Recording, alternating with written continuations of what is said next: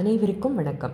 பல்லவர் மற்றும் பாண்டியர்கள் இயற்கையாக அமைஞ்ச மலை குன்றுகளை கொடைஞ்சு நிறைய கோயில்களை செஞ்சுருக்காங்க. இவற்றை குடவரை கோயில்கள்னு சொல்லுவாங்க. பல்லவர்களோட முதல் குடவரை கோயில் விழுப்புரம் மாவட்டத்தில் மண்டகப்பட்டுங்கிற ஊரில் இன்னும் இருக்குது ஏழாம் நூற்றாண்டோட முற்பகுதியில் ஆட்சி செஞ்ச பல்லவ மன்னன் முதலாம் மகேந்திரவர்மன் கட்டின கோவில்.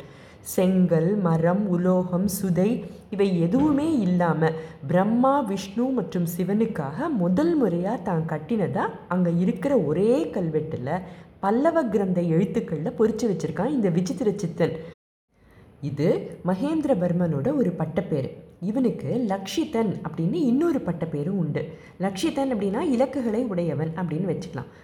இந்த கோயிலை லக்ஷிதாயனம் அப்படின்னும் அந்த பட்டப்பேரோட அடிப்படையில் சொல்கிற மாதிரி ஒரு கல்வெட்டு குறிப்பு இருக்குது அழியும் பொருள்னால் கட்டாமல் அழியாத கற்கோயிலை குடவரை கோயிலாக முதல் முதல்ல கட்டின பெருமை மகேந்திரவர்மனை சேரும்.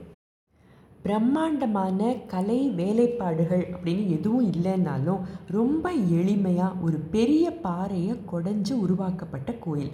பிரம்மா விஷ்ணு சிவன்னு மும்மூர்த்திகளோட கோயில்னு தான் கல்வெட்டு சொன்னாலும் மூணு தனித்தனி கருவறைகள் இருந்தாலும் இப்போ சிலைகளோ எதுவுமோ அங்கே இல்லை.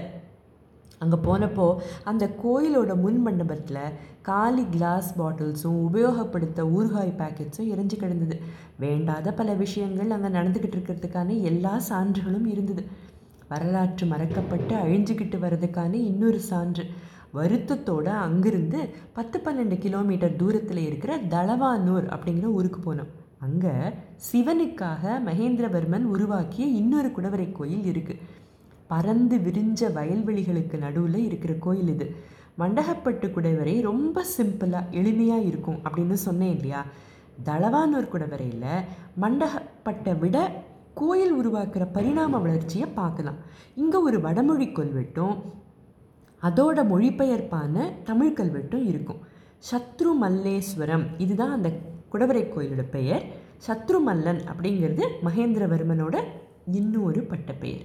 இந்த கோயிலுக்கு மேலே ஜெயின் துறவிகளுக்காக கட்டப்பட்ட அந்த படுகைகள் அதெல்லாமும் அங்கே இருக்கும். அந்த சத்ருமல்லேஸ்வரத்துக்கு மேலே. மகேந்திரவர்மனோட குடவரை கோயிலை பற்றி பேசும்போது இன்னொரு கோயிலை பற்றி பேசாமல் இருக்கவே முடியாது. லலிதாங்குர பல்லவேஸ்வர கிரகம். இது இருக்கிற இடம் எல்லாருக்கும் தெரிஞ்ச ஒன்று தான் திருச்சி மலைக்கோட்டைக்கும் உச்சிப்பிள்ளையார் கோயிலுக்கும் போயிருப்பீங்க இல்லையா? இங்கே மகேந்திரவர்மன் உருவாக்கிய குடவரை கோயில் ஒன்று இருக்கிறத பார்த்துருக்கீங்களா? அவனுக்கு லலிதாங்குரன் அப்படின்னு இன்னொரு பட்டப்பெயரும் உண்டு. அதனால தான் இவன் உருவாக்கிய இந்த கோயிலை லலிதாங்குர பல்லவேஸ்வர கிருகம் அப்படின்னு கல்வெட்டு குறிப்பு சொல்லுது. இந்த கல்வெட்டில் இருக்கிற செய்தி ரொம்ப ரசனையோடு எழுதியிருக்க மாதிரி தோணும். சிவபெருமான் நதிகள் மீது ஆர்வம் கொண்டவர் நதி பிரியன் தெளிந்த நீரையும் கரவோரத்தில் இருக்கிற கோயில்களை எல்லாம் ஆபரணமாகவும் ஏகப்பட்ட நற்பண்புகளின் இருப்பிடமாகவும் இருக்கிற காவிரியை பார்த்து அவளோட அழகில் எங்கேயாவது மயங்கிட போகிறாரே அப்படின்னு பார்வதி தன்னோட பிறந்த வீடான இமயமலையை விட்டுட்டு இங்கே வந்து சிவபெருமான் பக்கத்தில் உட்காந்துக்கிட்டு இந்த காவிரி பல்லவனுக்குரியவள் அப்படின்னு சொல்லிக்கிட்டே இருக்காளாம். எப்படிப்பட்ட கற்பனை பாருங்கள் இன்னும் நிறைய செய்திகள் இந்த பல்லவ கிரந்த கல்வெட்டில் இருந்தாலும் இன்னும் ஒரே ஒரு சுவாரஸ்யமான விஷயத்தை பற்றி மட்டும் பார்க்கலாம். சோழ நாட்டோட வளத்தையும் அழகையும் தரையில் உட்காந்துக்கிட்டு இருந்தால் சிவனால் பார்த்து ரசிக்க முடியாதுங்கிறதுனால தான் மலையில் இந்த கோயிலை கட்டினானாம். சமண சமயத்திலிருந்து சைவத்துக்கு மகேந்திரவர்மனை மாற்றியவர் அப்பர் அப்படிங்கிறது எல்லாருக்கும் தெரிஞ்சிருக்கலாம். அதுக்கப்புறம் எப்படி அனுபவித்து அனுபவித்து கோயில்களை கட்டியிருக்கான் பாருங்கள் இந்த சித்திரக்கால புலியான குணபரன். இது எல்லாமும் அவனோட பட்டப்பெயர்கள் தான். முடிவில்லா தேடல் தொடரும். நன்றி வணக்கம்.